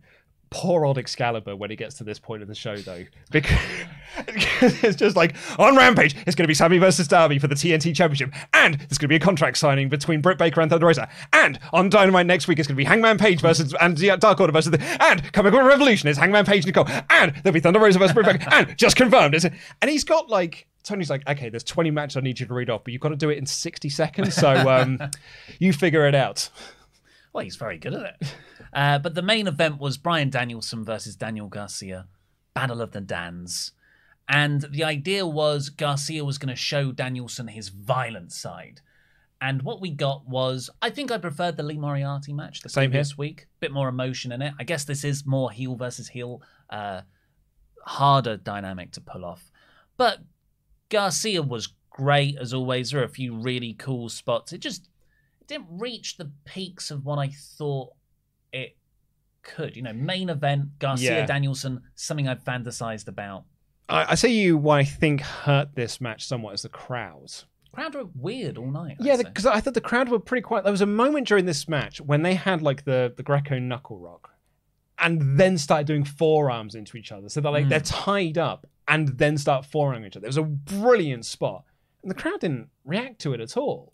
I think had this been in front of a different crowd, that might have like really picked that crowd up, and they would have stood up and have been like, "Oh my god, this is rad," which really would have helped the final sequence and stuff. Because you know, like Daniel Garcia escaped cattle mutilation in this match. Credit to Bryan Danielson as well because he has gotten over so many finishes for his character hmm. now that you believe every single one of them. Uh, Meltzer described this crowd as very WWE like, in that they popped for entrances and finishes. Yeah. But the actual wrestling matches didn't interest them audibly. Uh, but yep, Danielson won, of course. 2.0 jumped Danielson afterwards because he called them bad mentors. And Jon Moxley comes in to save him. He does save him. Garcia's got a chair. He's going to attack Moxley. But Danielson saves Moxley this time. And then they stand there opposite each other. And Danielson uh, confirms between the two that it's going to be Moxley versus Danielson at the pay per view, and you know, providing they make each other bleed, they'll probably make a faction together. I mean, well, Danielson said that he ain't bleeding. He's going to make sure that Moxley does, but don't be surprised if you're the only one bleeding. You do that to Danielson's chest, he's going to bleed. a little tickle on his nipples is going to make his chest bleed. I mean, he he's bleeding, brother. He's a bleedy boy. I thought this was a wicked ending angle. Um, I'm super stoked for that match. Loved it. Uh, this was such a great episode of Dynamite. This was a fantastic episode of wrestling TV to set up a pay per view. There wasn't a super good match on here. Nope. The battle royale was fun. Actually, yeah, I, I really enjoyed the battle royal. Yeah, but I wouldn't call it a great match compared to the Dynamite's pedigree. Uh, but Buddy Matthews debuting and the promo segments of Mox and Danielson in, in the main event there, uh, Kingston Jericho and MJF Punk. Just incredible interview work. This was a superb episode of Dynamite to bit, hype you up for a pay per view, which is what the TV shows are there to, to do. I cannot wait for Revolution next Sunday. Uh, looking at our poll, look at that 59% of the audience thought this was a 5 out of 5 show, 28% thinking it was a 4 out of 5 show, 8% thinking it was a 3 out of 5 show. Uh, I also asked our community for a new version of Middle of the Roads because Cody is not there anymore. People did say, you know, well, Dustin's still there, so you can get away with it. But I did like someone's suggestion of mid. Very good. Uh, 88%. Is that what you scored it in? You gave it. The, Same as last week's show. it's what we on my other podcast would call the DeLorean. Eighty-eight percent. That's because we, Oh, we, we 88 yeah, miles, we, yeah, okay. 'cause we score all of our episodes out of um hundred percent. Like what, the would you, magazine did. what would you give it? Uh, I mean, every week of Dynamite is like a ninety-five percent for me because I just love this show so much. On a 5 out of 5 scale. On a five out of five scale, five out of five. There's a moment where there was an. I actually wrote down during this. I love this com. Oh yeah, I was right right there. I effing love this co- this show and this company. That was off the Hangman Buckshot. It's because Hangman is the best.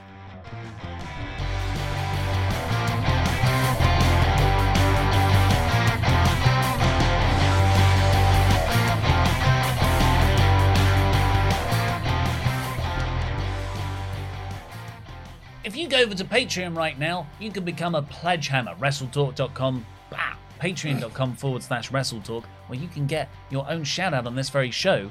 Where we've got a few of those, like Geordie Bus Driver Harry. Lovely stuff. Nice to see Harry on here. and Daylight Robbery Rob James. Oh yes, but we're also here to thank our amazing moderating team, who wow, we love very very much, including Amanda, Andy, Brandon, Chris P, Chris R, Chris B, Chris Bacon, uh, Gregory, John, Les, Nad, Richard. Rob.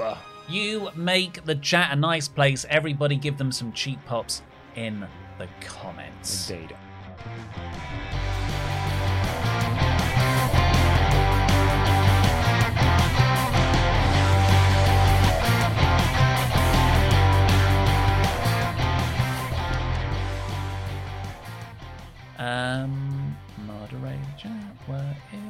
You want me to take it over because I've got it I up here? find it. Um, oh, I did have it, but I've lost it. Hold on, hold on. Why is it not there? I'm in the right thing. Yeah. Okay. Okay. Hmm. I've just got to open this document here. Remember those old clips where Shawn Michaels used to be backstage taking the mick out of like how to type on laptops? I feel like that's how we are sometimes. Rob P says Colt Cabana has been in Australia and teasing a secret mission on his Wrestling Anonymous podcast. He came back the same night as Buddy Matthews' debut. This made me think maybe they're connected. No idea if Matthews has been back home any time though recently. Uh, Charles Berg said, I don't know what to make. I don't know how much of what MJF said was completely true, but I'll tell you one thing that I'm sure was having quarters thrown at him. Same crap happened to me. I know exactly how he felt because I felt it too betrayed and less than human. Fun fact I'm a generous person, partly because I was taught that sharing wealth and good fortune is one of the true joys in life, but also because at first I was petrified that people would see me as, quote, cheapskate Jew. Uh, sorry, cheapskate Jew, close, uh, end quotes. And I'll do anything to shake off that notion. Now I know I share Now, I know I share not for some fear of being looked at negatively, but because I genuinely enjoy that. Anti Semitism, anti LGBTQ, racism, sexism are all constructs of bigots to not only hurt people, but to make them fear how they live. Props to MJF. Jam that jam. Very well said. MJF's the heel. But like now, it, Well, how did you get to this document? so if you go to Moderators the chat. you're, you're on the schedule changes at the moment. Yeah, but I can't see it on the If moderators you chat. scroll upwards, it's there. Oh, it's so early. Why was Gregory half six in the morning? Dear God. It's probably because Pete was being like, the shot's out of it, it's two millimeters to the left too much. Terry's making me angry. Uh, Kevin, MJF had me hooked to every word he said in that promo. Sorry, I did the wrong voice for Pete. Sorry. Oh, the shot's just two millimeters off to the left, pal. Kevin, MJF had me hooked to every word he said in that promo. He's so unlikable that he cuts a promo like that. You can only think, okay, I don't know how I'm supposed to boo that guy with ADHD who was bullied as a kid, but I'm sure he'll find a way. Yeah, he'll, he'll, he makes us do whatever he wants. Yeah. Peter Mullins, seeing Buddy was great, but surely the lead is the MJF promo in terms of our podcast title here. It gave me goosebumps and made me forget that I was watching a show. It's now real to me, damn it. What do you make of F4W's claim that this is the greatest promo of the last and next 20 years? It's, it's unlike ever anything I've ever seen. You know, I think of a great recent wrestling promo. I think of Cody's, uh, like my family's legacy one in, in AEW. But God, I mean, you know, the, the punk pipe bomb one. It's in the conversation though. Yeah. Um, I was going to lead with MJF on this episode because I, I, you know, we spent most time talking about that. But um, looking at the keywords, it was all about Buddy Matthews, so I thought I would go with that. Uh, Omar says that MJF promo really made me teary-eyed. Wrestling, wrestling Hitler actually made me sad for him, and Punk reaches out to him in such a humor way to ask if it's true. He mouths, "It's true," and walks off. Perfection. Also, welcome back to the AEW Pod, Oli. We missed you. Uh, Omar, I'm sure that was an unintentional uh, use of Hitler there. Yeah. Uh, I, I think what you mean is ultimate bad guy, but probably just think about the anti-Semitic stuff. Yeah. Probably not the best description. Um, Renee says, I have a midterm exam, so I can't stay for the podcast. Just wanted to say that the MJF promo is probably one of the best I've ever seen. Almost brought me to tears. Love you guys. Also, justice for Tempest. Pete screwed Tempest. Give Tempest a chance. Mitchell Johnson, greetings, gents. I thought Jericho and Eddie was going to be my favorite thing this week, but MJF is better than me and toyed with my emotions something terrible. Soon, the process of predicting this freaking pay per view shall begin. Holy hell, jam that jam. Roy Slover, last night MJF became a babyface, then back to a heel, then back to babyface, all in the same promo. As much as I dislike MJF, I wanted to give him a hug. Meng says that MJF, uh, this MJF Punk storyline transcended pro wrestling storytelling like Okada Omega broke the five star ceiling. From the lowest hanging fruits of Punk crossing the line and breaking MJF's shell, everything adds up.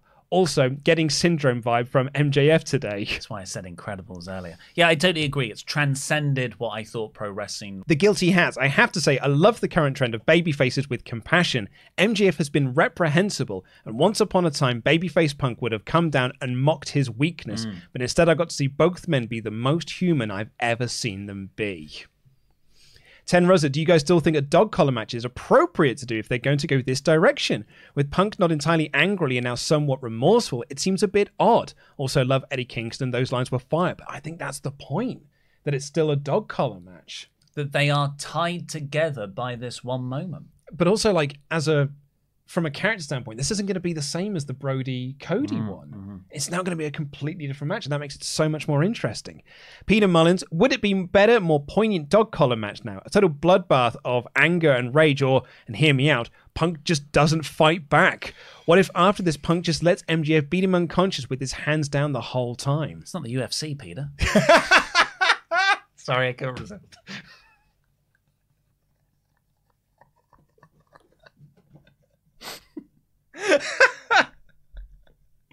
Uh, that is that is that is a great idea. I love that, but it would not play. Like you can't do that. You need a proper match to, to satisfy the story. uh, Rhodes Traveled, who's been a Memberg for four months in a row, loved. Uh, look at CM Punk's shirt. Ferris was faking being sick. Punk's knows that MJF is faking being sad. Oh, was it Ferris Bueller? Yeah. Oh, that's an interesting detail. Uh, Jack Nichols, uh, and just like that, I'm invested in Hangman Page again. The promos this week were fire. And Frank Botello says Jericho looked legit scared. I, I did an interview with he wasn't in the ring with me. I was legit scared by Eddie Kingston at times. Checkmate. Amazing promo from MJF. Felt very Eddie Kingston like with how real and genuine it felt. Definitely one of, if not the best promos I've seen from AEW. Also notice how Moxley keeps doing these suplexes that commentary calls the paradigm shift. Confusing. Right up there. It's been that way for a long time now. It's more like that's the Death Rider, which he would used in um, uh, New Japan. Uh, this is yeah, the paradigm shift was more of a snap, wasn't it? Matt Carney has AEW left its spring stage, new company, and entered its summer stage, established media. I feel CM Punk's arrival could have been their solstice moment, but if they go through their autumn and winter, will they be able to reinvent for a second spring? Uh, this is very horoscope heavy. Um, but yes, I, I kind of see where you're going from an evolution. They've definitely changed as a company with Punk and Danielson and the focus of the shows. Um, but that's a good thing. It's growing, and you know that's I think that's one of the reasons Cody left. Yeah, well, he, he we said this about Jericho that he became he was the big fish in the small pond. Now that pond has outgrown him. I think Cody may have looked at it the same way. Double Beef Gaming, another banger episode of Dynamite. I thought Matthew's debut was done so well with the character work, feigned fear, hesitation to hurt Penta from Malakai and Matthews. That MJF promo, glad to see Keith Lee still being featured, even in a small promo. I think he should be having squash matches. I'd have had one on Rampage. Uh, Pillip, Pip, Piplups a Chad. Memberg for eight months. Whoa. Eight months, baby. Got to support my boys. You guys ready for Keith Lee versus Ricky Starks? It did make me think that Keith Lee's not winning the ladder match, and it'll be him versus Starks for the FTW title. potentially. Uh, he just came into the company. Of course, he's going to feud with Team Taz. Of course. However, I want to see promo segments between Keith Lee and Taz. Oh yes. Uh, CK Mirths. Hello. As much as there are wrestlers I would like to see in AEW, there were two I actively wanted signed Keith Lee and Buddy Matthews. I'm a very happy boy. The promos last night were incredible from everyone, but must single out MJF. It was stunning. really was. Sadie Deeganhausen. Controversial opinion, but Chris Jericho looks so lame against Kingston. Eddie is too damn charismatic. I need Kingston to whoop his dad butt. Dark Penta was so camp and wonderful. Do you think Andrade is winning the TNT title Friday? Love you both. Uh, I haven't seen the spoilers for Rampage, Oh, I and we won't go over them uh, if, if anyone has, but um, or everyone hasn't. But I don't, I don't think he's No. winning this Friday. I actually agree with you about Jericho. Like Jericho, you know, we I've said this before. He attaches himself to he attaches himself to wrestlers that are are really popular. Anyone wants to work with him. He did it with Orange Cassidy. He's done it with Danhausen for his cruise. He, he did it with the Young Bucks when he left WWE and went with Kenny Omega and stuff like that. So him wanting to do a promo segment with Eddie Kingston like this is him looking at that Kingston Punk segment and being like, "Oh, I need to have one of those now mm. because Punk got Punk got such good reactions from it. I need to have one of those now." But Jericho's no Punk and it was Eddie that carried that segment for me. Like I thought Jericho was really good, but for me, all of the great stuff in that segment came from Eddie. Uh, Jer- I think that's unfair to say. Jericho is an otherworldly promo. Uh, he just he's not got the right character right now. Michaela Traub, thank you, Eddie Kingston, for advocating for more women's matches. Yes! forgot about this. We did. He was like, "Why are we doing this lame sports entertainment stuff?" Hey, TK, get uh, Kris Statlander and someone down here Willow for a women's match. Yeah, Willow Nightingale's like, let's have a second women's match on this card, Tony Khan. And I love the fact that he called out this lame thing. We're only going to have one women's match per card. We stand the Mad King. Also, Allie made Jade look incredible. The bunny. I Mm-hmm. forget there used to be a name. I take back the concerns I had about Jade being too green. She's doing great so far. Loved her Jericho interview. I haven't seen. Yeah, I haven't listened to that. Edgar Carrasco. Uh, I was watching Keith Lee's AEW debut when my 12 year old daughter sat next to me. She was pretty quiet the entire time until Keith popped up Isiah Kassidy on his shoulders at the end, and I heard a small gasp from her, then thought, oh no, what have I done? That's cute. Mark L. Mox versus Danielson, Britt versus Rosa, Punk versus MJF, Cole versus Gangman. he spelt Hangman wrong. No, but I like that's the new name for the Young Bucks and Hangman page. The Gangman. Wangman, Hangman, Gangman. Is the AEW title match the fourth most hyped match in the card? What a stacked lineup. And I haven't even mentioned the ladder match or the tag team three way yet. Whoa. It is incredible how this company just keeps pulling out stacked pay per view cards after stacked pay per view cards, considering they often present stacked dynamite shows as well. Totally. Colostopia. Big announcement coming soon. Who else is coming soon? Veer. Veer to AEW confirmed. MJF trying to get sympathy from Punk because he is afraid of the dog collar match. I hope not. Yeah. Because it was too good. Yeah. Brian Moore. On Twitter, someone compared the MJF Punk story being the syndrome story arc from The Incredibles, and now I can't unsee it. I mean, it's it's been done plenty other places. I can only also think of The Incredibles now. Surely there's another. Well, no, they say like the Joker is a product of Yeah. like, but like without the Joker, there is no Batman. Without Batman, there is no Joker. I guess this is like the, the specific snub of a fan signing. Yes, it's very yeah, yeah. And now I can't unsee it. Briscoes as Joker next week. Also, who do you think should be the mystery entrant in the ladder match? Swerve or Johnny Gargano? Swerve. Johnny Gargano's just had a kid. Give him, Aaron- give him some time off. Aaron Hamrahan, member for seven months. it took it took uh, Tempest five goes to get today's Wordle. What an idiot! Aaron Hamrahan. I love this episode. MJF promo was so great. Every time I see Eddie Kingston, I think I hope he doesn't reach through my TV and beat me up. Five out of five. Uh, Zoe Sung. Oh, come on, Luke. Ruby was feuding with Bunny and Ford after Britt. Then she made it to the finals of the TBS while having good matches. Ruby is doing just fine. Plus, in retrospect, Jade is the best right now. Tony got it right. I'm not saying yeah, but that's you're saying about the title win. I'm not saying they put the title on her, but Punk's had multiple bit and featured storylines on TV. Like, yeah, Ruby has done stuff with the Bunny and Ford, but what were the big TV mm-hmm. matches that came out? Where were those big TV segments? Like, Punk hasn't had a feud over the title yet, but has been on, featured on TV in multiple big time feuds. Like, yeah, I, Ruby is doing just fine. Is how I would also describe it. It's just fine.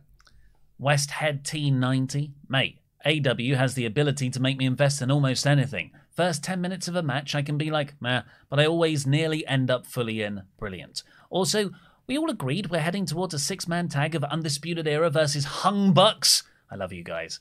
Yeah, I think so. Very much so. JS Wooten. You can never have too many buzzes. That's like stating, well, I have an Oli Davis. I guess I don't need that Blompier. It takes time to settle, and when the AEW roster settles, you have nothing but dream matches. And respect pay jolly. DAD plus WT for life. Um, the, the prob- AEW's roster will not settle because they keep adding in people. I was going to say, yeah. Uh, Jack Nichols said, Luke should do an actually good on Shout 2000. It'll be the shortest video ever. Hello, Josh. I mean, you're absolutely right. No is the answer. Um, even Disturbed fans would say it's not a good song. Zoe Sung, hey guys, been a while. Lost grandma to COVID late January and it hit hard. You guys are an awesome distraction and thank you from the bottom of my heart. I'm good now. Um, I'm good now, truthfully. MJF, top babyface. Told you so. Pride of Long Island. Islands love you guys. Matt Carney, gentlemen, just in an interest for your in your personalities, when you found yourself watching a truly great moment of wrestling, do you lean forward on the couch in order to get close to the action, or do you lean back and let it all soak in? I lean forward. What do you do? I'm trying to think. In match in matches, live wrestling matches, I definitely lean forward. I've noticed And I do I that on live reactions. Then I will stand up and then I will walk to the front of the, the guardrail. I don't know. I can tell you what I do in person. I am a lean forward. Maybe I'm more of a like, shut up, shut up, shut up. You know. Uh, Danny G, I stopped uh, stopped my late part stopped my lady partner leaving for work. I'm sorry for your loss, Oli. You seem surprisingly chipper. Is it a weekend at Bernie's deal? Another fiver well spent. She was in the office yesterday. I've got a girlfriend. I proved it. I've You met- saw her? I've met her multiple times. Been out for dinner with her. Uh, Hector Troy has been a member, has now become a member, as has CJ Thornton. Cyclone has been a member for ten months.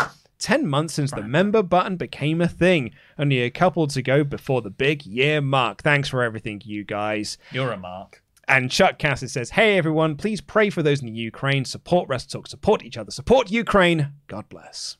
How long before WWE turn this in a tasteless storyline? Post WrestleMania? Yeah, Yeah. I mean, we could bring in a big someone from NXT 2.0, oh, do a Russian accent. Yeah. Bring back Lana. Probably just rebrand Gunther again, right? well, thank you so much, everybody, for tuning in today. What an episode of AEW Dynamite. And remember, go check out our sponsor at Surfshark VPN. They're amazing. You need to click that link in the video description down below or the one being shared by our wonderful moderating team. Use our promo code WT Podcast to get 83% off. That is the numbers 8 and 3. You know, like if you're looking at numbers between 1 and 100 and they're ones that are right at the end, 83 is one of those numbers. And you also get three extra months for free. There's a 30 day money back guarantee. It's the best way to keep yourself protected online and get access to a bunch of stuff that you can usually get access to, like, if you're in America, the proper WWE network.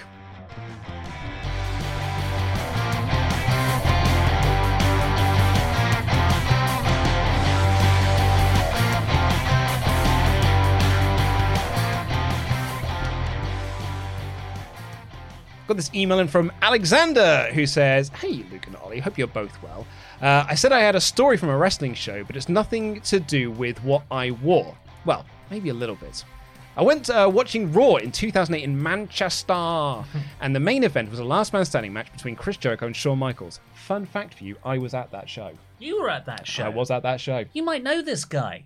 Um, Jericho was WWE champion, and I was the biggest Jericho mark. I bought a Jericho t shirt and realized I was pretty much the only Jericho fan where I sat. Fun fact I also bought that Jericho t shirt. It's the red one that's meant to look like an old circus poster. Yeah.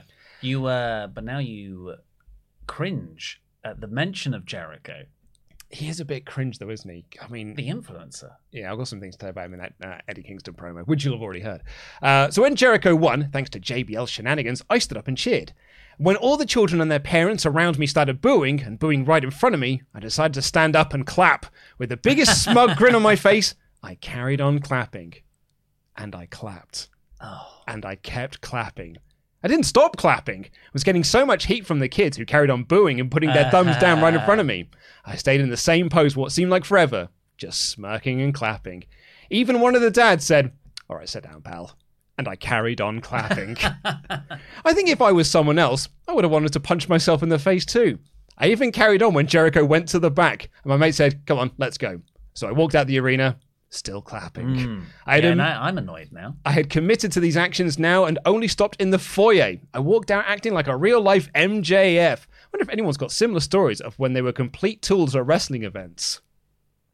Well, where do you want to start? anyway, stay safe. Keep up the good work, Alex. Have you never gone into business for yourself at a wrestling show? I mean, you were part of the progress crowd that would would count different numbers at referees. We invented the the Raw after Mania. You also didn't you get shouted at by a wrestler or a referee or something? Like you get didn't you get shouted at by someone at a wrestling show and you felt really embarrassed by it? Probably. Uh, I think that might have been, well, Jimmy Havoc. Uh, Hmm. God, sounds weird to say these people's names now. Uh, but the the story most similar to that one is when I was in a box watching Raw. I got the tickets through someone at work, Mm. and uh, in the box was a family and their kids, and he was cheering at John Cena, and I was booing John Cena and saying CM Punk is the best. You don't know anything. He was about nine years old. Uh, Dale here says, Hi guys, just catching up on the podcast and got to the point in the Friday show discussing Cody. Nolly and Denise brought up the news of Austin's potential return. Now, some people don't want him return in order to preserve their memories of him. But I presented the counter argument. We don't want to see him return because we don't care for him. Oh, interesting. Now, hear me out. I'm 23, which means I was born in 1998. Me and my friends didn't grow up with Austin. He was gone before we could attach to him. Same with The Rock. To us, the biggest memories we have are bad ma- uh, was a bad match between Cole and Lawler, and sitting down in front of someone for a pop for Austin, and slut shaming Lana for existing and ruining CM Punk's title reign for The Rock. Not exactly fond memories. Whenever they appear on TV or are mentioned in your news videos, we switch off mentally, not the videos. Uh, other than some, my girlfriend who thinks The Rock is hot because, well, what they're going to do? Come back, pop a rating, ruin Eric Rowan, then leave again. Just to my sense. Hope you see where I'm coming from. All the best. Jam that jam, Dale. Well, you know, I spoke to, I said this the other day. Uh, I spoke to a friend who is mine and Luke's age, and he was, he didn't care about Stone Cold despite Stone Cold being his whole thing. Yeah, I think weirdly the idea of Stone Cold returning just doesn't grab people's attention. I think if you were going to do that, probably 10 years ago was the That's time. feuding with CM Punk. Yeah. was the time to do it. So it's past. And sure, it's a big thing, but the moment has passed. I said this to Pete on our Raw podcast. Was like, there must be people who don't have nostalgic memories for Austin.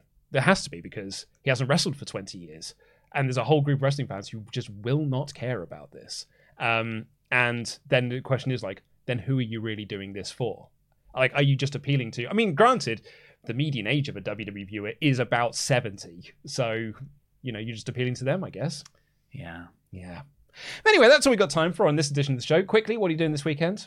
Uh, I'm going to Cineworld for Cineworld Day. Yes, you are. And I'm off next week, so it's going to be a whole variety of voices on this podcast. Thank you all so much for listening. I will see you tomorrow with Denise Salcedo and QT Marshall. Take care, everyone. I love you. Goodbye.